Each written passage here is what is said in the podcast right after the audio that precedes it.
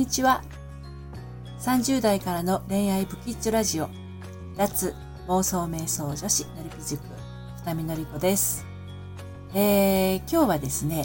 うん、お姫様扱いしてもらってる？ということについてお話をしたいと思います。えっ、ー、と、あなたはお姫様扱いをしてもらってますか？ね、あのー、大切にしてほしいですよね。あのー、今私がお伺いをしているのは、うんと、よその人から、まあ、彼氏だったりとか、旦那さんとか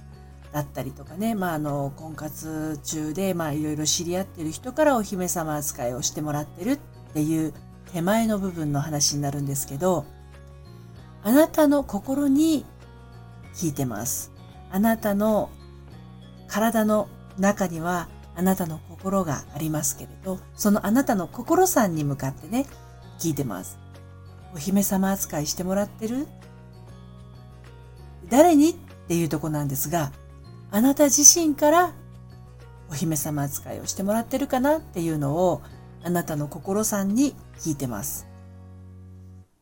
ね。あの、あなた自身にもちょっとお伺いなんですけどね。あなた自身はあなたの心さん、あなたの心をお姫様扱いしてますか？いうことなんですね。そこね、すっごく大事なとこなんです。やっぱり、あの、自分のことを大事にしていない人っていうのは、人から雑に扱われやすいんですね。はい。あの、自分のことを粗末に扱っていると、他の人からも粗末に扱われる。で、人から粗末に扱われることで、やっぱり私は雑に扱われるような人間なんだっていうふうに、そっちの方に強化されていってしまうんです。なので、まず第一に、いつも一番あなたの近くにいるあなたの心をあなた自身が大事にお姫様扱いしてあげるっていうこと周りの人からもお姫様扱いしてもらう一番最初のきっかけになります。えっ、ー、と、よくね、その付き合う相手の人がご家族に対する態度っていうのを見ていると、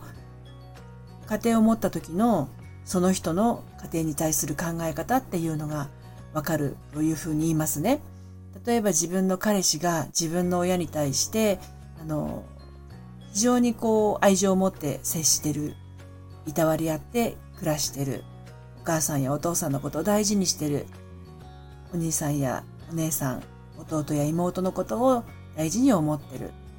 っていう風な男性だと、家庭を持った時には奥さんのことも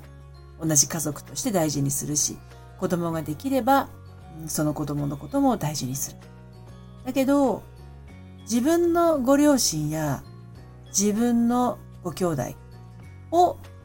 大事にできないということは、まず家族を大事大事にするっていうことがわからない状態のまま育ってきてしまったっていうことがまずあります。で、ひいてはこれ家族のことだけじゃなくって、その人はもしかするとご自身のことも大事にしてないかもしれません。だから自分のことを大事にされてるっていう風な感覚を持たずに成長してしまったか、その中で自分にはそういった大事にされるようなあの人間じゃないんだっていうふうに思い込んでしまったかはわかりませんけれどね。で、あなた自身の心が整って自分が自分のことを大事にしていると、やはり同じように自分のことを大事に大事に家族のことを大事に大事にしてきた人と出会うことができます。ですけれど、自分が自分のことをお姫様扱いお、姫様扱いじゃなかったとしても、まあ、大事に、自分の気持ちを大事に大事にしている。自分の心を大事にしている人だと、あの、そういう人と出会えるんですよ。でも自分の気持ちをまず大事にしてない人っていうのは自分に対して非常に乱雑な扱いをしていますので、他人からも乱雑に扱われて、それが普通だっていうふうな感覚を持ってしまいやすいんですね。ですので、何より、あの、自分が自分を大事にするっていうのが一番最初に来ることです。で、ただしですね、あの、自分のことを大事にするっていうその仕方がわからないっていう人が、あの、やっぱりいらっしゃるわけなんですね。で私ののりぴ塾のところにやってくる方も、自分のことを大事にするっていうことが分かりませんとおっしゃる方結構多いんですよ。で、まあそう、そうなってくると、お一人お一人のその育ってきた環境だったりとか、まあ、どんな悩みにぶつかってるかをお聞きして、あ、これが原因なのかもねっていうとこで、あの、そちらを扱って、丁寧に扱っていくと、あの、気持ちが癒されて、あの、自分のことを大事にしていくっていう風になっていくんですけれど、もしね、あなたが自分を大事にするってどういうことなんだろうっていうのがよくわかんないやっていう方はね、あの、